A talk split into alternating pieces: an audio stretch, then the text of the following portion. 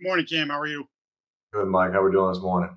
Doing well. Uh, you you know what we're going to ask? Where did where did the Schooler where did it come from? I mean, we heard some background from Pat McAfee about maybe some tells from Jake Bailey. Just I guess kind of take us through the process to get to that point.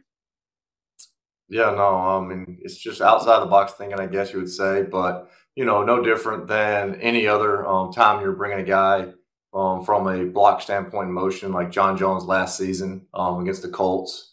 You know, there's uh, things you're looking for for as the game goes on, whether it's a snapper, maybe it's a, a guy set, the hand movements, um, the holder's heads, you know, different things. So we go through the process just looking for any keys or details that you know can give you an edge. On it's not something that you know, every week you're probably going to be able to do or anything like that. But just going through the alerts and trying to find, you know, what is going to be that key. Um, you know, like I said, John against the Colts had one, um, which obviously played out well for us last season. So, but it's a really credit to the Schooler, um, in all honesty, and all those guys out there really buying in because, you know, on that play, if Dugger doesn't rush and bring down Wilkins as well, which is like the, the forgotten thing. Like if he just doesn't go, well, Wilkins is going to block him off the edge. So, you know, all the guys trusting it and believing that it's going to work and bringing everybody down so we can get off the edge right there. I mean, and then he just timed it up. It was really good by him. Um, trusting, like I said, and coming off the edge and, you know, going out there and laying out for us. Thank you. Thanks, Mike. Next question, Bob Socci. Hey, good morning, Cam.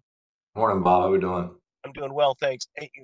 In that particular instance, going back to the, I think the first field goal try, watching the television copy, it's kind of hard to see, but NBC had the behind uh, the kicker shot, and it looked like uh, both uh, uh Myles and Brenden kind of walked from the edges, you know, toward the formation. In, in, in the case of that that play that you pulled off, do you have to kind of set it up and, and show them a similar look, uh, whatever your innovative you know play might be, uh, so that you don't tip your hand when you do want to you know go for it?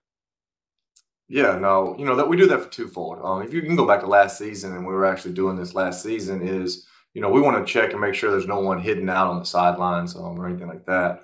Um, but you know, anytime you're doing a play and you want to make everything look as close as you can, because that makes it hard. Um, it makes it hard on you as a coverage team, makes it hard on you as a protection team. Is if everything looks the same, whether you know you're on punt return and you're returning the ball, but then you throw the exact same look and you rush out of it, it's the same. Um, obviously on field goal block, you know, there it's it's rushing. You know, you're you're going to come with a rush. So, but the more you can make things look the same and then do something a little bit different that is an advantage for you. So you definitely try to make everything that you're doing look the same and then throw a twist in there. Um, you know, whether it's a change up with a different twist game, not going straight, you know, as much as you can make everything look the same, we definitely try to do um, for us. And, and very quickly, fall, how, how much of the rules uh, forced you the, the way the uh, special teams rules have changed in recent years forced you to even uh, you know stretch the the imagination if you will you, you, used to be able to block kicks. I mean, Jamie Collins did one. I know you guys got uh, Justin Tucker on a kick that you can no longer do, where you could leap over the long snapper, if you will.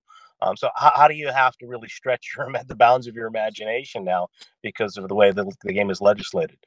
Yeah, I think that's probably uh, the biggest point of emphasis is the limitations that we're allowed to do. Like you can go to the kickoff rules; they've changed every year from the running starts, from all the motions to your to your point, running and jumping over the line um, you know, everything's about points, you know, and trying to allow teams to score points. So when you're preventing teams from scoring points, they're trying to figure out ways to stop you from doing things. So you have to have imagination. Um, and sometimes when we're in there as coaches, we're drawing stuff on the wall or, or this, and, and sometimes it may be crazy, and you're sitting there going, well, I don't know. And it's like, well, let's look at all. And then you go through the, you know, 100, 200 clips, whatever it is, you're sitting there watching and you're studying and you know, it's like, oh, that might be a good idea. You know, I tell people sometimes the best ideas show up at you know one o'clock in the morning when you're just drawing stuff and doodling.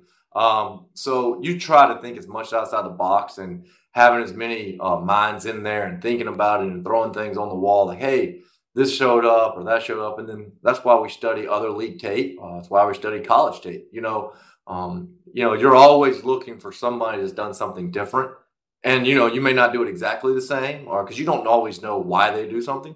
But it's like, hey, that's a kind of good idea. What if we tweak it a little bit and do it this way that fits us? Um, So, especially in the special teams world, we're always watching one another. Um, and you're trying to find, like you're saying, that innovative thing to do that's a little bit different, but it's amongst the rules. And you, you got to play within the rules, obviously, but there's always something you can hopefully find and figure out. Like, all right, well, you can't jump and run forward towards the line of scrimmage, but as long as you're on the line of scrimmage, you know, you're, you're fine. So just thinking about the rules, like you're saying, and going in depth, like, all right, this is legal. Now, how can we use it to our advantage? Cam, thanks a lot. Really appreciate it. Absolutely. Thanks, Bob.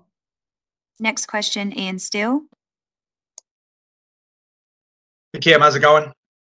Good, Ian. How are we doing? Good, good. Um, what makes Schooler the right guy for that job? You got a lot of fast guys. Why particularly is Schooler uh, tasked with with being the motion man there?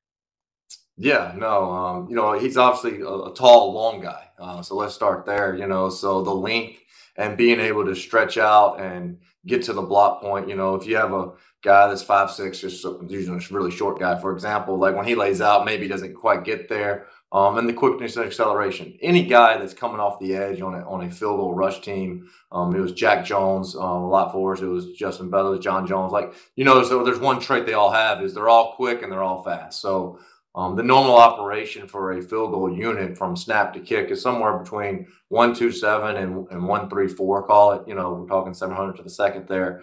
But so you have to have the acceleration and the speed to turn the corner and, and get to the block point you know, which is usually about five yards in front of the, of the holder. So, you know, the acceleration, the speed, the length, those are all kind of things that lead into what guys can play on the edge um, on a field goal rush team specifically. And, you know, I mean, Pat Peterson back in the, you know, he's still one of the better ones off the edge, but also he's also long. So, you know, if you can get a guy that's quick, explosive, and long, you're, getting the best of, of everything right there for a guy off the edge. Thanks, Ian. Next question, Mike Reiss. Hey, Cam, good to talk with you. Thanks for your Hey. time. Absolutely, Mike. Good to see you. You guys got a little bit of a three-headed monster there between you, Joe, and Joe. Um, what is what, what makes Joe Judge a good special teams coach? Yeah, no, uh, Joe, Joe does a great job. He, you know, he's in the in the rooms with us. He's helping us. Uh, you know, everything. Just you know, anytime you have three good coaches, uh, you know, with Joe Houston, Joe, and Joe, uh, and myself, it's you're able to throw ideas around, right? Um, you're able to talk about everything, um, and and, and that's what really really helps us. You know, and it's a benefit is we're able to throw ideas off the ball, you know, wall and, and talk amongst each other. And we're all thinking outside the box. So, you know, it's really helping us this season to have three of us out there working with the units and and going through it. You know, I can't say enough about Joe Houston, the job he's done, um, and Joe, obviously, a judge. You know, going back to uh, 18 when we were initially working together in, in 18. So, you know, it's a good working relationship, and we're all bringing different aspects to to the game. And you got three different minds, and three are better than one. I like to say all the time. You know, so you know you got six sets of eyes on game day, so you're seeing more. Um, it's just it's just a really good working place because you got three really good coaches in there and all working together one another, and each guy may have a different idea. Um, and that's where it's it's valuable for us. Is I may see it one way, and uh, Joe Joe Judge may see it one way, Joe Houston may see it one way, and then it's like, all right, we got three different ideas. All right, well, oh, this is kind of the same idea, so we definitely want to do this because we all three saw the same thing, and then we talk about the other part of it. So it's a good working environment because we've got three guys that are all humble and they're all wanting just, hey, what's the best play? What's the best play for our players? And what's the best way to get them to that play and all working together? Thanks, Mike. We have uh, room for two more questions. We'll go Kari Thompson, followed by Dan Roche. Hey Cam, how's it going?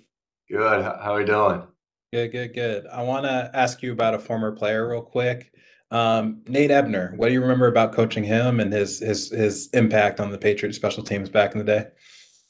Well, I I can't say enough great things about Nate Ebner. Um, Nate in 18, you know, he really uh, helped me a lot on my first season here as coaching um, because he is so knowledgeable of the football game. Um, he is, I, I like to call it a cerebral assassin out there. He, he just sees everything and saw everything and the way he digests stuff. Um, you know, and we'd sit in the meetings room with him and we'd put stuff in and he'd be like, hey, well, what about this or that? Like he almost, I tell him all the time, I'm surprised he's not coaching yet. Um, you know, he's got the rugby thing, which they're doing a great job with that. Um, but just, you know, his ability to digest plays and see everything and study. Um, he was a student of the game. And then he brought that edge. You know, I remember that about Nate. Like he was that guy. Like he didn't say much in the hall or passing. You know, you talked to him, a good conversation. But when it came to game day and came down to breaking down an opponent, right? It was all business. It was all work. It was it was like, hey, this is what we're doing. We're gonna do it the right way. We're gonna show up every day. We're gonna work. Um, you know, Nate was a tremendous, tremendous person. Um, you know, to be around. Uh, I love it when he comes back to visit. You know, we get to see him because you know he just has that energy to him. Um, you know, I, I can't say enough about Nate. He was great to be around. Great player. Um, again, great, great leader for us. You know, those years we had him here and just having him in the room. You know, and he was able to just see things, like I said, on the field. And he'd come to the sideline, hey, let's do this, coach. I see it. And you know what? 95% of the time he was darn right. And it was like, hey, there it is, there it works. And that builds a lot of trust um, in you as a coach when a player is able to see things on the field, because they're the guys that the bullets are flying, it's moving. And we're just over there looking like still pictures. And he's like, hey, no, that's not really what happened. This is what happens. And then you show up Monday and he's 100% correct. So, you know, Nate, Nate was a great influence for me. And, you know, can't say enough great things about him. And real quick, what was the leadership dynamic like with him and Matt Slater? Um, he kind of described it as like kind of a, a, good cop, bad cop kind of a deal. Yeah, uh, I, I, think Nate was more blunt. I guess is the best way to say it, and tell you how it is, and um, and it was all truth though. So that, that's what's they were great together. They played off one another very well. Um, but Nate was like, no, this is how it's got to be. He was like the hammer so to speak, driving it, driving the nail in. Uh, and, and, Matt was always like he was there, um, the influence, the leadership part of it. And then Nate was like, "Well, I'm going to tell him in my own way. You tell him in your own way." Um, but the way they played off one another was amazing. It was really good, really great to see them work together. Thanks, appreciate it. Thank you, appreciate it. Thanks for the question. And final question, Dan Roche. Hi, Cam. Um, I'll I'll keep it quick. Uh, just just a final thought on that Schooler play from the sense of how, how many times do you practice that as a team? And is it a season long thing? Is it a training camp all the way through? And how many variations do you have of different things that you like might might experiment with on a weekly basis? Yeah, um, you know, one thing we try to do is get as many reps as we can off to the side um, with that. You know, especially like if we're doing a uh, you know offensive period and, and Schooler's available or defensive period, you know, um, whatever it may be. Anytime you're doing something unique, you try to steal as many reps off to the side and practice as you can um, with those guys. So you know you're not going to get 50 reps or 60 reps of something like this. Um, you know, in the team period, you know, kicking game wise, you're talking 10 reps here, but you also got to put your other stuff in. It's not just that one play. Um, there's other calls that go into everything you're doing on the field. So we have limited reps in the kicking game, so you steal as many reps throughout practice as you can. And then anytime you put something in, um, you know, you're always definitely looking for for adjustments, Dan. Like, you know, what what can we do now to play off of that, um, and, and, what can help us in the game. So, you know, whether it's that exact scheme that shows up again or, or some little tweak to it, you know, you want to be able to carry stuff from week to week as long as the guys keep it simple for them and allows them to go play fast. You know, so they do a good job you know, throughout practice where we're trying to grab guys on the side and work with them. You know, it may be three or four guys, and then myself and, and Joe and Joe are we're over there and we're the we're the look squad, you know, and we're giving the looks, you know, and they're not really necessarily going up against other players, but we're we're trying to give the looks to the guys. Or our specialists do a tremendous job of filling in, and you know, they're over there giving the looks that they need to as well. And they may be the, the guard and the tackle. You know, I can't tell you how many times I've made Matt Slater be a guard on the punt team. You know, he's not a guard on the punt team, but it's like, hey, I need you to do this. So, um, you know, the, that's one thing about this play that's so unique is when you ask a guy to do something, it's like, yeah, coach, what do you need? Definitely, you know, we're going to work on this. And just being able to get those reps off to the side that may not be a team period, that's just so valuable because um, that's what helps us on game day and shows up for sure. Thank you. Thanks, Dan. Thank you very much, Cam.